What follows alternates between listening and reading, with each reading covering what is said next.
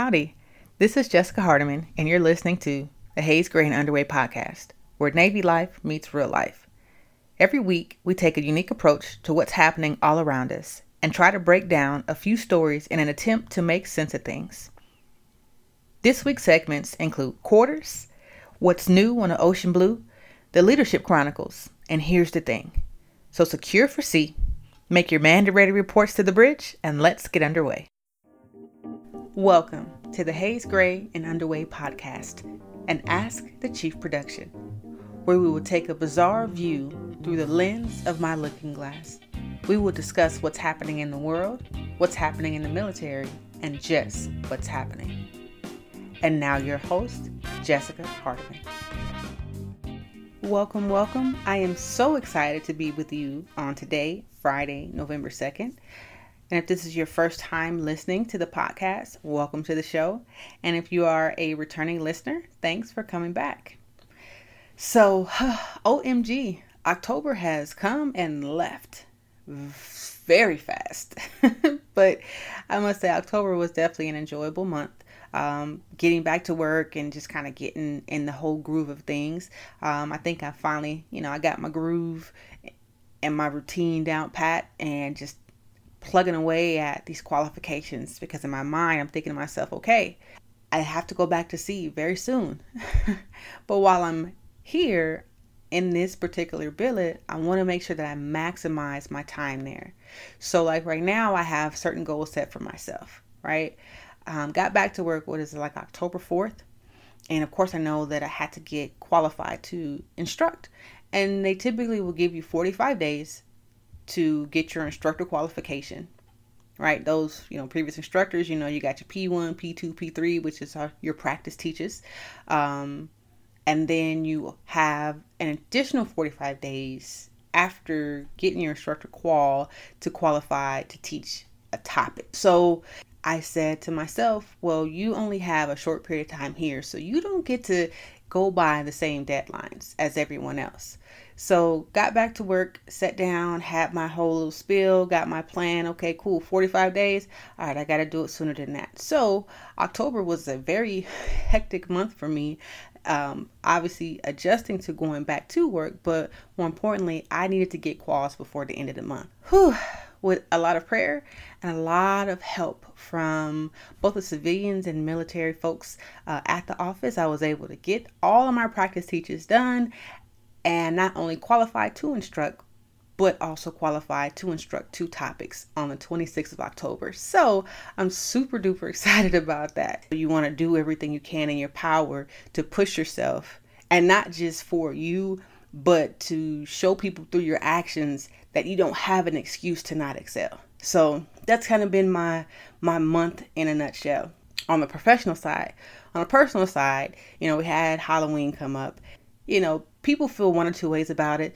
Some people, you know, believe that Halloween is harmless and it's just a time for kids to be kids and to dress up as, you know, goons and goblins and, you know, superheroes and all that good stuff and get candy. Then you have others who will say, okay, no, uh, it's a pagan holiday.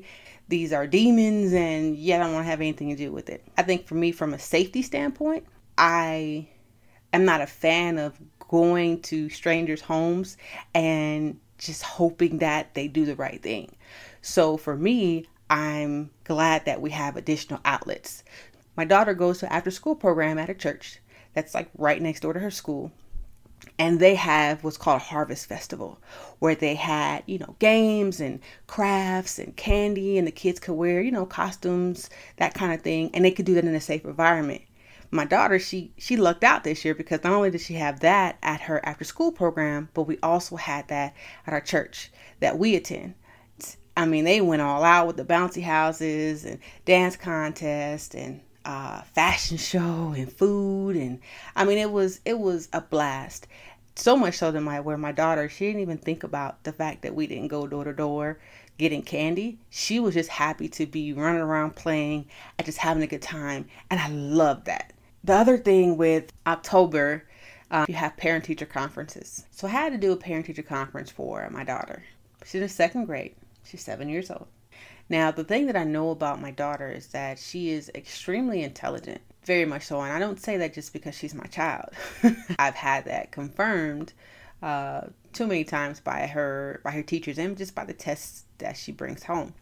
I appreciate the parent teacher conferences because I know that it's an opportunity for you to uh, sit down with the teachers and be able to have a, a thought provoking discussion. We uh, we sit down and you know she puts in front of us this paper and she's like, "Hey, you know your child is reading at an advanced level. You know the math, English, all that kind of stuff. You know it's great. You see that stuff at the top, and then it gets into like strengths and weaknesses and that kind of thing. So the the strength, the first thing you see is uh, she is a natural leader.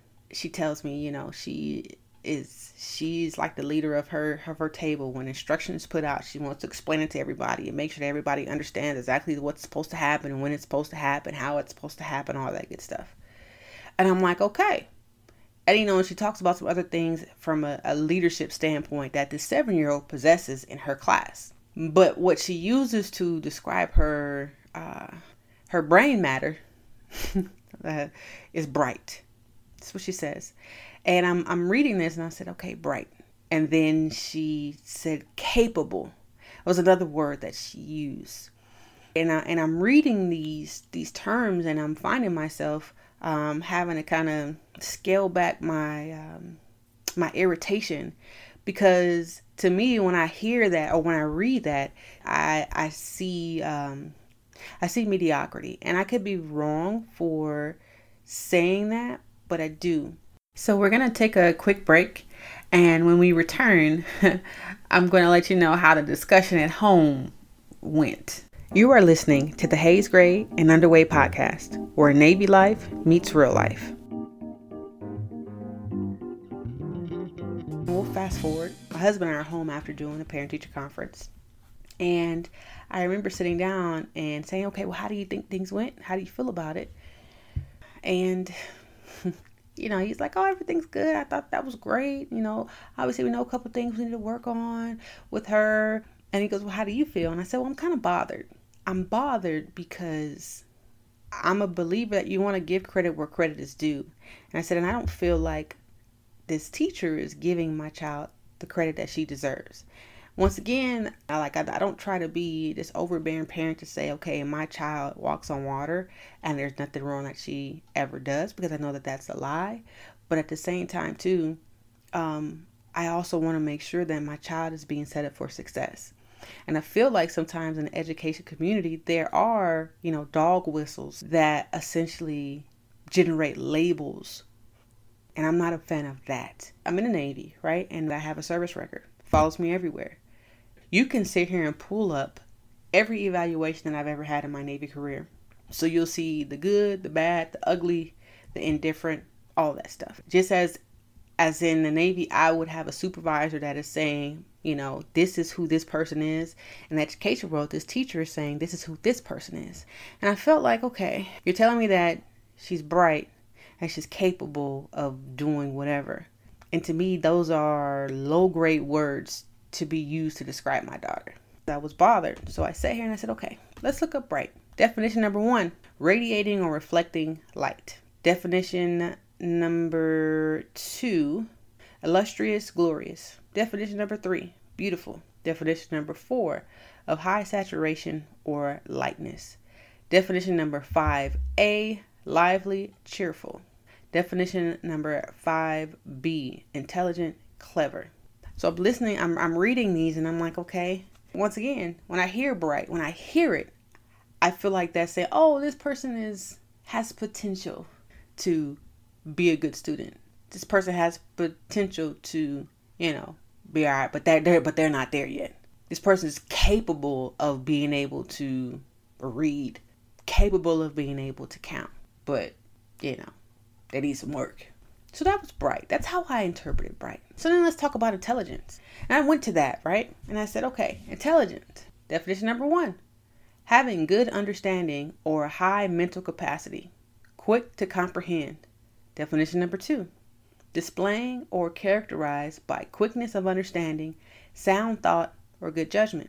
Definition number three having the faculty of reasoning and understanding, possessing intelligence. Now, if I were to sit here and to listen to this teacher describe my daughter, talking about how advanced she is with the reading, how um, advanced she is with her math, how she is this leader that essentially is ensuring that others are able to, to grow as well, I don't think that I would describe her as bright. I don't think that I would describe her as as capable when I'm putting up air quotes.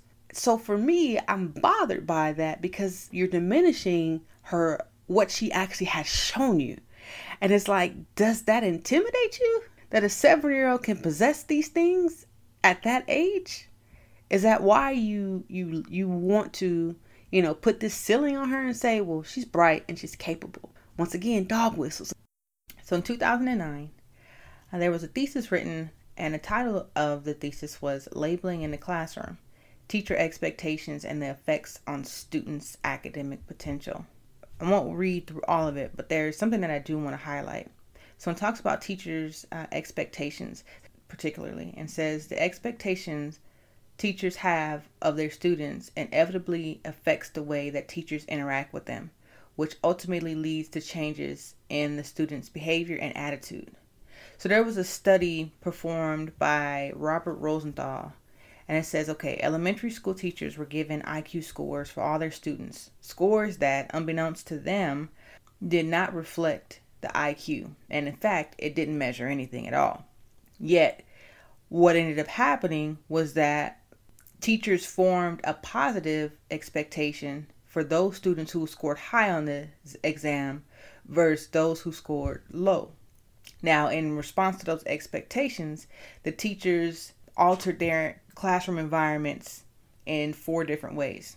First, the teaching climate was drastically different depending on if a smart child asked questions or offered answers versus if a quote unquote dumb child performed the same behaviors. Now, the smart kids, and I'm using air quotes, uh, were met with warm and supportive feedback while the quote unquote dumb kids were not. Secondly, the amount of input a teacher gave to a smart student was much higher and until more material being taught versus if the student was considered dumb. Third, the opportunity to respond to a question was only lengthened for students identified as smart. And lastly, teachers made much more of an effort to provide positive and encouraging feedback to the smart children, while little attention or feedback was given to the dumb students, even if they provided the correct answer. What is this saying to you? Well, when with this study, the teachers, when they felt as though this child met whatever markers, okay, this child is is smart from what I believe to be a measurement of uh, intelligence, I'm going to nurture that. But if for whatever reason that child doesn't meet my marker, I'm not going to work to build that child up to this. I'm not going to push this child. I'm just going to put this child in this box and I'm not going to try as hard. And that's unfortunate. And as parents, I think we sometimes put the development of our kids solely on the teachers. And we have this expectation that the teachers are just going to take this young mind and mold it and and and handle it with care and do all these things. But let's be realistic. These teachers are overworked and they're underpaid. And they're human. And they will fall short just like we do. And so we have to change that mindset. We have to approach it as a unit, right? I have to be able to reinforce the things that you're teaching in class, which means that you as a teacher have to communicate with me effectively. And you have to be reinforcing the things that I'm teaching at home, which means that I have to communicate with you effectively. And together we'll build this brilliant mind and take it to the next level. But it takes the effort of both parties. I'm on a mission to ensure that my child is not left behind. I also have a responsibility to her to make sure that she's being taught to where she is and pushed to the next level, both from us at home, but also from the school that she attends. So, what we're going to do is take a quick break, and when we return, we'll talk about what's new on the ocean blue. You are listening to the Haze Gray and Underway podcast, where Navy life meets real life.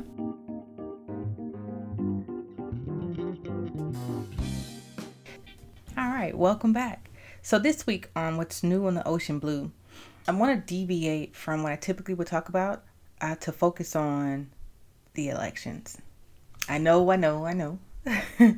I'm sure many of you have been bombarded if you are, have been watching the news or listening to talk radio. That's all that anybody seems to be able to talk about. Um, but there's a reason why. Unfortunately, as important as this uh, as this upcoming midterm election is, there are still many individuals who don't have any intention on voting. I know myself just being out and about, uh, talking with random people, and just throwing it out there like, hey, you know, you're ready for the midterms? I'm still surprised, and I know I shouldn't be, uh, but I am still surprised at how many people don't even know what midterm elections are, or better yet, in in terms of their local elections that they have, um, whether it be school board or what have you, they they don't come out to vote for that, uh, not realizing that yes, you have your presidential election, and you have you know your senators that you send to D.C., uh, but the things that are affecting you right now uh, different ordinances, uh, even you know the education piece. That stuff is decided by your your your local uh, elected officials. And until you start getting involved locally, you're gonna you know if you are running into roadblocks or you are unsatisfied or excuse me dissatisfied with how your city, county, or what have you is running, your local elected officials are the individuals that you need to be concerned with and making sure you have those right individuals in office. So, anyways, back to the midterms. So, what are the midterms? Well, as the name states, the midterms are basically elections that happen halfway through the president's term. So, the midterms is the name that's given to the combination of elections for the U.S. Congress, governorships, and other statewide races that take place every two years. Additionally, it's an opportunity to vote on initiatives that have the potential to become law. So, an example would be in Florida on their ballot for this midterm election, there is a referendum to restore voting rights to, I believe it's like 1.3 million felons, which is awesome. Now, you may ask yourself, okay, why are the midterms so important? Well, so many reasons why. So the midterm elections allow for American voters to reassess the state of power and elect representatives who can check the president's agenda. So, for instance, with your House of Representatives, their main function is they set the agenda, right? The president says, hey, this is what I want to accomplish. And Congress will say, all right, um, these are the bills that we're going to uh, generate and we're going to pass them in the House of Representatives. Then we're going to send them to the Senate for them to go ahead and pass them so that we can then put it on the president's desk and he can sign it into law. If you feel that you have a House of Representatives or you have a a Senate that doesn't have your best interests at hand, then it will behoove you to ensure that you are sending the right individuals to Congress that have your interests in mind. And depending on that balance of power, it's going to also determine who controls the legislation. So I, I know that, you know, in terms of our day to day, that's not something that we think about, but the laws don't just appear out of thin air. They are drafted and presented and voted on and signed into law. So if you, you know, once upon a time, certain races, certain genders weren't allowed to vote because that was something that was that was the law and I'll get into to some of that uh, some of that history here in a second. But if you think that every you know everybody is just gonna do the right thing because they are an elected official, you'll sadly be mistaken. The individuals that we elect into Congress, right, is going to affect issues such as you know your health care, abortion rights, education, immigration, and taxes. One thing that I I have noticed, um, especially you know, at times individuals that are currently serving is that we we can sometimes be in this bubble because for us, you know, healthcare, well, we have, you know, TRICARE Prime. And so whereas we can sit here and you can go to the ER and, you know, give me your DOD ID number and you're not walking out with a bill that you have to pay like we take that for granted that that's just always going to be there. So when we say, okay, oh, the Affordable Care that doesn't have anything to do with me because I'm a veteran, I got the VA and this and that. Well, talk to a, a veteran that has to go to the VA and get some insight from them and how that process is. You may get some good feedback, but I guarantee you also get a lot of negative. But who's oh, who has the that oversight of the VA organization? Congress does. So to say that to to think that that won't necessarily affect you would be very a very naive assumption to have. So let's talk about voting rights. Cuz that wasn't always something that was a guarantee. And I'm going to just kind of generalize and give some some dates just to give you some context as to where we're at. So 1776, white men with property have the right to vote, but Catholics, Jews, Quakers, and others are barred from voting. 1776. In 1869, Congress passes the 15th Amendment giving African American men the equal right to vote. Now, between that time, right, almost, what is it, almost 100 years later, you know, African American men finally have the equal right to vote. You know, during that 100 year span, you know, all white men were able, you know, to get the right to vote. But with African Americans, there was this whole thing. Okay, you got to own this, and and you got to do that. like there were so many other roadblocks that were put in the way. Not to mention that you had your Native Americans that had um, so many issues as it related to them being disenfranchised and them having roadblocks placed in front of them to keep them from being able to vote. Uh, your Chinese Americans, Japanese Americans. I mean, it was it, it was so so many initiatives out to prevent these ethnic groups from being able to participate in the political process. So then you roll forward to 1870. Then you have the 15th Amendment that is ratified by the states uh, giving free slaves and other African Americans the equal right to vote. 1870, just under 100 years, right? Because 1776, we had white men being able to vote who owned property. So if you didn't own property and you were a white man, you couldn't vote. But eventually, within those 100 years, you would still get that right. But other ethnic groups didn't have that. So then 1870 rolls around and we say, hey, African Americans, you're good. But then what happens? This is when your voter suppression really starts to run rampant. You had certain processes put in place, such as poll taxes, which was essentially a tax that the majority of the minority communities they couldn't pay it, so they couldn't vote. You also had grandfather clauses.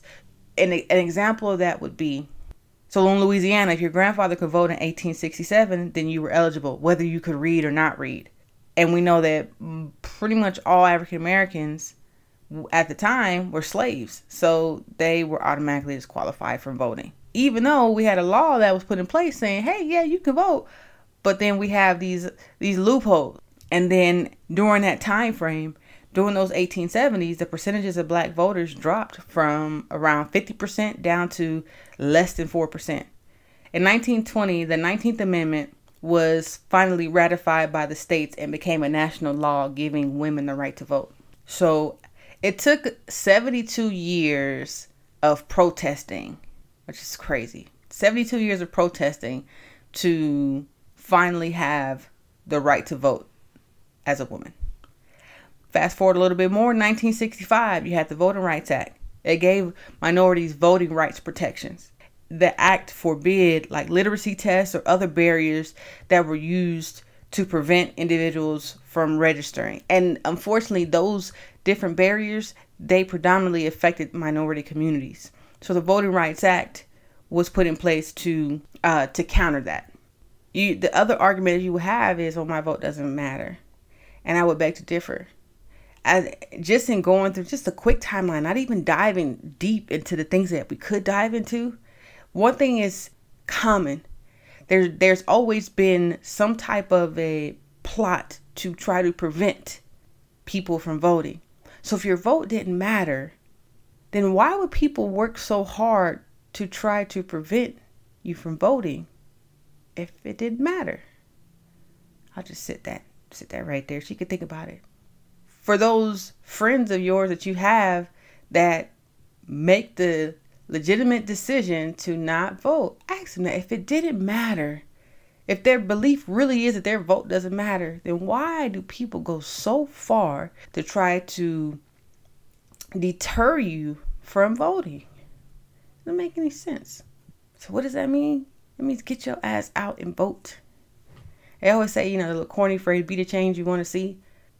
Things aren't just gonna happen by themselves. You have to exercise your your political power. Because here's the thing that's so great. Doesn't matter if you are a billionaire, a millionaire, a thousandaire, a hundredaire, a couple dollaraire. Like everybody gets one vote. Everyone has the same power. So use it. Also understand, or if you don't step foot into the voting booth, then you've also said, hey, you guys figure it out and I'll accept whatever you guys throw my way because I didn't want to exercise my political power. So whatever you to decide is fine with me. That's what you're saying by not voting. You either are going to be a part of the problem or you're going to be a part of the solution. There's no there's no in between in that. You either vote or you don't. If you don't vote, you're part of the problem. If you vote, you are working to be part of the solution. Well, depending on how you vote. But the important thing is to vote. So with that said, let's take a break. And when we return, we'll talk leadership. You are listening to the Haze Gray and Underway podcast, where Navy life meets real life.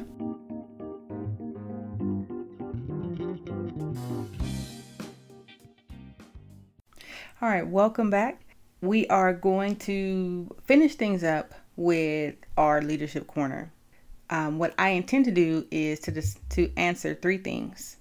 Okay, my biggest leadership failure, my biggest leadership success, and my leadership nugget that I want to pay forward. You know, we always want to see people where they are at that point in time, but don't take into account all the different things that they had to endure to get to that point. And so, my goal with Leadership Chronicles is to give you an inside look of leaders so that it will hopefully guide you to know that you may be in a dark time right now, but the light will come. The success will come. You don't have to chase it. You just have to be the best that you can be in the place that you're at. My biggest leadership failure, I would have to say, is my first year of being a chief. So you have six weeks to make this this great leader, which we know realistically it does you're not going to do that in six weeks. It's going to take a lot more mentoring and a lot more time for you to develop into the chief that you're going to be. But going through the process, you know, I, I was like, okay, so I I have what I believe the chief to be. Um, I also had who I was as a person, but then I also had, you know, who they, uh, you know, as in the chief's mess was saying, hey, this is what a chief's supposed to be. So I had three different interpretations that I was trying to mesh together, and I failed miserably. I was on recruiting duty, and then I transferred to uh, transferred to my first ship as as a chief, right down in San Diego and I get there and I'm all super duper excited, you know, and I know as a first class it was like, hey, collaterals and collaterals and collaterals and collaterals and you know, it was some leadership stuff in there, but it was like, hey, you need to be in charge of this and charge of that, you know. We get to the ship and you know me, I'm a motivated person, so of course, you know, they're like, yeah, let's throw some stuff at you. Let's throw some collaterals. And I'm taking them all on board. You know, I'm trying to, you know, lead with this iron fist in my division and it there was there were so many steps that I missed, right? Because I, I just I just didn't know. And so I sat here and I ran into I can't even say roadblock. I was my own roadblock. You know, and when I say I failed, I mean like I didn't get it. I didn't understand how to translate that leadership piece. What I knew that I was on the inside, I didn't know how to translate it. I was still trying to find myself and I was trying to find myself while leading, what was it, like 21, 22 sailors, you know, and the op tempo that came with the ship and, you know, prepping for deployment, going on deployment, coming back, doing a surge, you know, all that kind of stuff. And I, I failed. You know, I, I reached out to the CMC and there were some dynamics there, um, but I can't put it on him because it was my fault. I reached out to the mess, but I think just just by not really being comfortable in the anchors that I was in, I didn't really know how to to use the mess as a resource. I guess I don't know if I was expecting someone to just come in on a cape and save it. I don't know. I, I don't know what I was expecting, but I know that I struggled. And it wasn't that I didn't know how to do a job, I just didn't know how to mesh everything. And it wasn't until a warrant officer, his name's Warrant Officer Curry, he's since retired, but that was my my chiefly fairy godfather. Um, he he called me into his office. He was like, "Hey, chief, look, you effing up." He's like, "I get what you're trying to do, but you're going about it all the wrong way." And so we kind of had to scale back some things, and we had to, in some instances, we had to start from scratch because I had to get it. I didn't have a choice. I had lives in my hands. I had to lead people. I had to mold folks. I had to get it. And so it took him giving me that mentorship, giving me that guidance for me to say, ah, let me start seeing these light bulbs click. Okay, they started coming on. The light bulbs started clicking. So then I was able to move, you know, in a way that was productive to what we needed to do to accomplish the mission. I there were times where we were on deployment where I was just like, man, I I don't know what the hell I'm doing. And it took prayer and uh, and more prayer and more prayer and it took the belief in myself to say, I know that I can do this. I just I have to figure it out. I don't have a choice. I would sit in my rack and I would and I would give myself the best pep talk that I possibly could because I knew that I wasn't operating to my full potential. And I just I needed to get out of my own way. Once I was able to do that, along with the guidance that I received from, you know, from my sicko, I was able to fix the problem. So I was able to recover from that stumble. And I didn't let it break me. I didn't let it make me into somebody who is just bitter and just hates the Navy.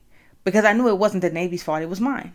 And I'm always going to be eternally grateful both for the lesson, but also for Officer Curry because I wouldn't be who I am today had I not gone through what I went through. Had I not gotten those scrapes and those bruises, I wouldn't be able to walk as confidently confidently as I do and I wouldn't be able to navigate my way through this thing called Navy as effectively as I can now. I feel like I'm ready for for anything. So, my biggest leadership success is like I have I'm able to have the same success every year. So it's like I want to say it's like my my reoccurring biggest leadership success, and that would be uh, the season.